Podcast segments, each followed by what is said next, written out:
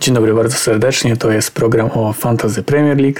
Czasy niezwykle intensywne, podwójne kolejki, blankowe kolejki przed nami i dziś w takim telegraficznym skrócie o nich sobie powiemy.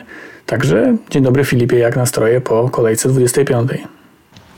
Cześć, no to była dla mnie dobra kolejka, zielona strzałka jest dość obfita, choć nie powiem, że nie czuję niedosytu, bo dużo mówiłem o tym, że może Van Dijk zamiast Robertsona, no i to okazałoby się strzałem w dziesiątkę, a zamiast tego skończyłem ze smutnym Szkotem, który zagrał solidne jedno spotkanie i dał pięć punktów. No ale nie ma co narzekać, tak, tak długo jak jest zielona strzałka, tak długo trzeba się cieszyć i świętować. Okej, okay, czyli awans trzydzieści tysięcy miejsc do przodu i zażalenia. No żałuję w takim razie, że pytałem. Yy, możemy jeszcze powiedzieć, że fajnie byłoby, gdybyście kliknęli subskrypcję, to byłoby naprawdę wspaniałe i budujące. I już abstrahując od tego, przechodzimy do rzeczy najważniejszych. Statystyka, którą pokazujemy za każdym razem i mówimy, że Aston Villa nie broni najlepiej. Nie bronią też najlepiej Bournemouth, Forest, Palace, Newcastle i Leicester.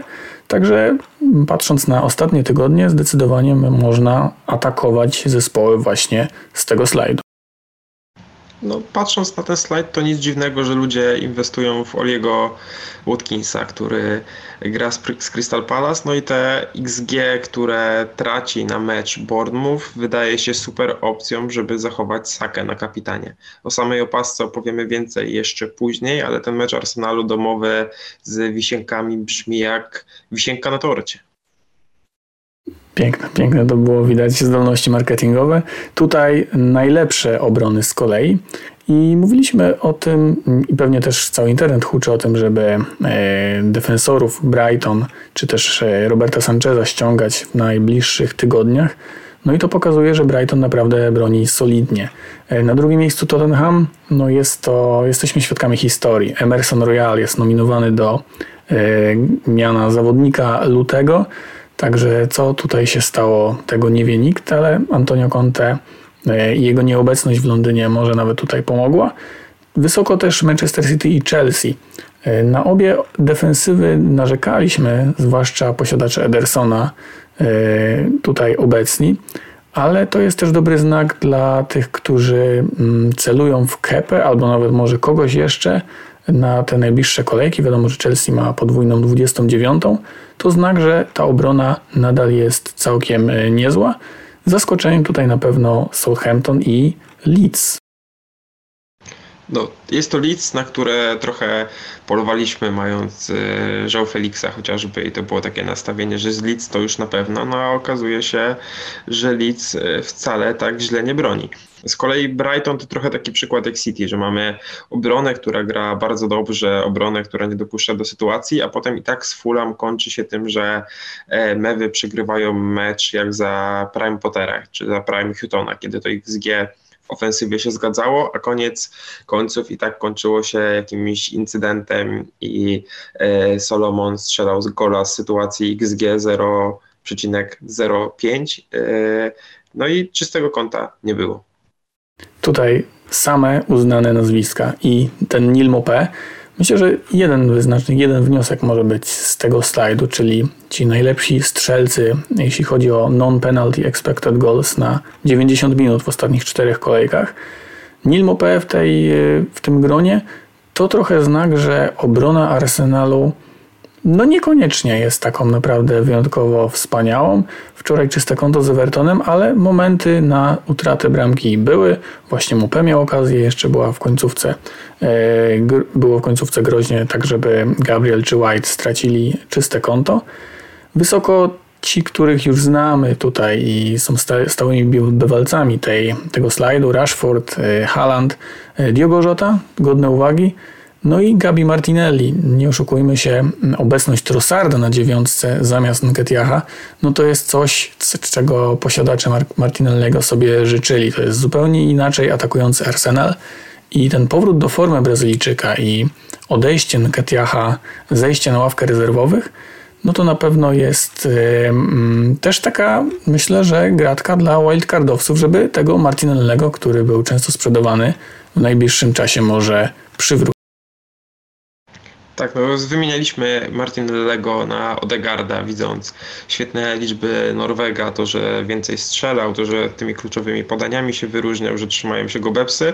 Na koniec końców okazało się, że ten Martinelli zamiast stracić skład, to rozbił bank w D G W i każdy, kto miał Martinellego, w zasadzie witał się z zieloną strzałką. No, znamy przypadki sprzedawania go za minus osiem czy za minus dwanaście za Sakę.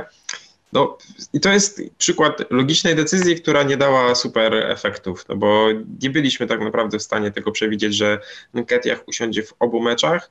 Najpierw były plotki, czy to kwestia zdrowia, no a teraz to wydaje się, że to przede wszystkim jest kwestia tego, że Arsenal bez Nketiaha wyglądał w tych meczach lepiej. I też jeśli szukać pozytywów z ostatnich meczów Liverpoolu, to trzeba zwrócić uwagę na to, z jaką łatwością Jota dochodzi do sytuacji, z jaką łatwością dochodzi do strzałów głową. I może się okazać, że ten Jota będzie takim brakującym elementem naszego szukania różnic w Liverpoolu, jeśli kiedyś takie będą jeszcze nam potrzebne. No bo wiemy, że to D G W dwadzieścia dziewięć nie jest zbyt łaskawe dla The Reds. Tak, no chociaż trzeba powiedzieć, że Jota tutaj też wysoko w tej statystyce strzałów na dziewięćdziesiąt minut. Mocno go podbija zmiana z Newcastle, kiedy wszedł w końcówce i miał trzy świetne okazje. Ale no, nie powiedziałbym, że on jest w jakiejś wybitnej na razie formie. Może to się zmieni, mam taką nadzieję.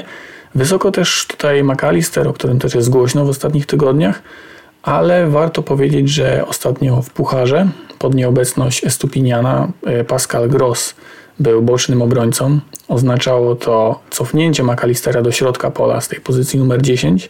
Także myślę, że jest to bardzo ciekawa zależność. Śledzenie losów zdrowotnych Ekwadorczyka, który może, które mogą wpływać na pozycję McAllistera i no, jego grę, jego statystyki, bo wiemy, że w ostatnich tygodniach były one wyśmienite. Tutaj w ogóle jest porównanie opcji ofensywnych z Brighton z tych ostatnich dwóch kolejek. No i McAllister według tych wykresów jest naprawdę niesamowity. Ale pamiętajcie, że, że, że ten Estupinian i to, czy, czy będzie zdrowy, może mieć wpływ na to, gdzie Argentyńczyk będzie występował na boisku. To znaczy, oby Estupinian był zdrowy, bo jest ważną, ważną częścią F C Kasztanów na D G W, więc tutaj oczywiście liczymy na to, że Ekwadorczyk dozna cudownego ozdrowienia. No a też te liczby są troszkę zawyżone meczem, w którym McAllister oddał siedem strzałów i bodajże w tym jednym spotkaniu miał dwie albo trzy big chances. Tylko jeśli założymy to granie McAllistera na dziesiątce, to mamy gościa, który i stwarza okazję, mamy gościa, który jest na rzutach wolnych, gościa, który jest na rzutach karnych. I wtedy te myślenie o Argentyńczyku jest jeszcze cieplejsze i robi się świetną opcją, kiedy porównamy go do Mitomy czy nawet do Soliego Marcha. Tak, o Marchu musimy powiedzieć, że niesamowity żart, że w ten miesiąc wybrał sobie najgorszy na kontuzję. Zobaczymy pewnie w najbliższych dniach, pewnie jutro, czy, czy De Zerbi coś powie o zdrowiu swojego skrzydłowego. Bardzo ciekawe też są opcje z Brentford, tutaj obrońcy, czyli Ben Mee, Rico Henry i Ethan Pinnock. Jak widać, liczby mają dość zbliżone. Pinnockowi mocno zawyżył liczby mecz z Liverpoolem, kiedy tam miał kapitalne okazje po stałych fragmentach gry, ale mniej więcej oni są naprawdę na, na równym poziomie. Warto pamiętać, że Ben Mee jest o pół miliona droższy od swoich dwóch kolegów, także Henry i Pinnock też z niższym o wiele posiadaniem mogą być ciekawą alternatywą jako piłkarze z D G W dwadzieścia siedem i D G W dwadzieścia siedem. Tak, no ta zmiana, kiedy okazało się, że Brentford gra w blanku, to jest coś, o czym my jako menadżerowie F P L mogliśmy marzyć w połączeniu też z Tottenhamem, gdzie najpierw baliśmy się, że ten blank będzie ogromny i nie da się go obejść bez free hita, do momentu, kiedy w zasadzie bez free transferów jesteśmy mieć pełny skład na blankową kolejkę i zastanawiać się, czy chcemy Kane'a, czy chcemy Watkinsa, czy chcemy Feliksa, czy chcemy Toneya, to jest coś super. Ja bym tylko tutaj jeszcze dodał jedną rzecz, bo dziś już na Twitterze ruszyły zakupy po Brentford, ruszyły zakupy po Brighton i ja bym jednak uważał z dwoma potrojeniami, bo tak jak dwa razy dwa brzmi spoko, to jednak potrojenie drużyn, które wciąż są jednak drużynami środka tabeli, tego górnego środka, jeśli tak można to nazwać, to jednak wciąż to jest środek tabeli i drużyny, które bywają mocno chimeryczne i to raczej nie jest taka stała forma, tylko mocne tąpnięcia w jedną lub w drugą stronę. No przed chwilą nabieraliśmy się na Everton, więc czemu by nie zrobić tego samego z ekipami na B. Yy, klasyczna grafika, kup, dostaw, sprzedaj, Ivan Toney. Dużo plotek mówiących o tym, że mm, wyjaśnianie tej sprawy obstawiania meczów rozpocznie się dopiero w kwietniu. To nie są potwierdzone informacje, ale do tej pory Toney wydaje się być niezagrożony. Poza tym, że ma osiem żółtych kartek, czyli jest dwie od zawieszenia. Bruno Fernandes, no to gość, który jest w wielkiej formie, gra z Liverpoolem i Liverpool ok, miał cztery czyste konta z rzędu, ale kto widział te spotkania, ten wie, że było tam więcej szczęścia niż rozumu. I Nketiah, gość, który może zrobić miejsce właśnie Toneyowi, który może zrobić miejsce innej trzeciej opcji z Arsenalu, no bo widzimy, że i drużyna gra lepiej bez niego, wraca też już powoli Jezus, także to jest czas, kiedy Nketiaha można powoli, myślę, odstawiać na bocznicę. No, nic dodać, nic ująć. Tutaj wszystko ładnie wyjaśniłeś. Teraz musisz wyjaśnić, co się stało, że Kalina lulkowo ogląda czerwone barwy w tabeli. Miałem nadzieję, że po prostu ten slajd też szybko przeminiemy, no ale cóż, zaufanie do Shona Dyche'a nie było najlepszą decyzją w historii F P L-a. Nie, no brak obrony Arsenalu i brak obrony Liverpoolu. Virgil van Dijk robiący dwadzieścia cztery punkty, a ja z Mykołenką. No, nie mam nic do powiedzenia na ten temat. Po prostu e, zacznę myśleć o wildcardzie. Jest to oczywiście życzeniowe myślenie z obrońcami Brentford, Chelsea, czyli obron według statystyk niezłych, no ale tak jak mówisz, to są drużyny środka tabeli. Na plus na pewno pozbycie się Nketiaha, chociaż przed meczem z Bournemouth. No nie wiem, co tu może się ciekawego wydarzyć, ale mm, takie odświeżenie na pewno się przyda. No i pożegnanie z Edersonem chyba. Nie narzekasz, że zrobiłeś to kolejkę temu. Pickford dał tyle samo co Ederson w tej kolejce, więc to też jest pain, bo u mnie zaufanie w podwójną obronę Evertonu również się nie opłaciło. No a ta kolejka jest świetnym przypomnieniem, co robi D G W z naszymi umysłami, kiedy nagle Tarkowski, Mykolenko i McNeil są najlepszymi piłkarzami świata i nie wyobrażamy sobie składu bez nich. No to jest mój skład po wildcardzie. Myślę, że wygląda całkiem przyzwoicie, jeśli myślimy o tej y, przyszłej kolejce. Cieszę się, że nie potroiłem Liverpoolu, bo myślałbym już jakich wyrzucać, a tak to pewnie spokojnie przetrzymam transfer. Jeśli nie zagra Estupinian, to zagra Robertson. Może Robertson zagra za Tarkowskiego. Jeszcze zobaczę, jak mi się to y, w głowie ułoży, ale generalnie jestem zadowolony z tego, co w tym składzie mam i myślę, że czekają kolejne zielone strzałki dla F C Kasztanów. Tak, no ja bardzo się zastanawiam, czy wybrać Zinchenkę lub Gabriela, czy może potroić pomoc Arsenalu, Martinelli, Odegaard i Saka oczywiście. O tym pewnie będę myślał do samego, do samego końca, czy w ogóle tego, tego wildcarda użyję, ale prawdopodobnie tak. Bardzo podoba mi się Gabi Martinelli z Trossardem, ale czy on zagra tak trzy mecze z rzędu? No zobaczymy. Teraz te spodziewane punkty według Fantasy Football Hub na dwudziestą szóstą kolejkę. Erling Haaland na czwartej pozycji w kolejce, gdzie wszyscy grają jeden mecz. Tak nisko chyba nie było. No i ten Harry Kane.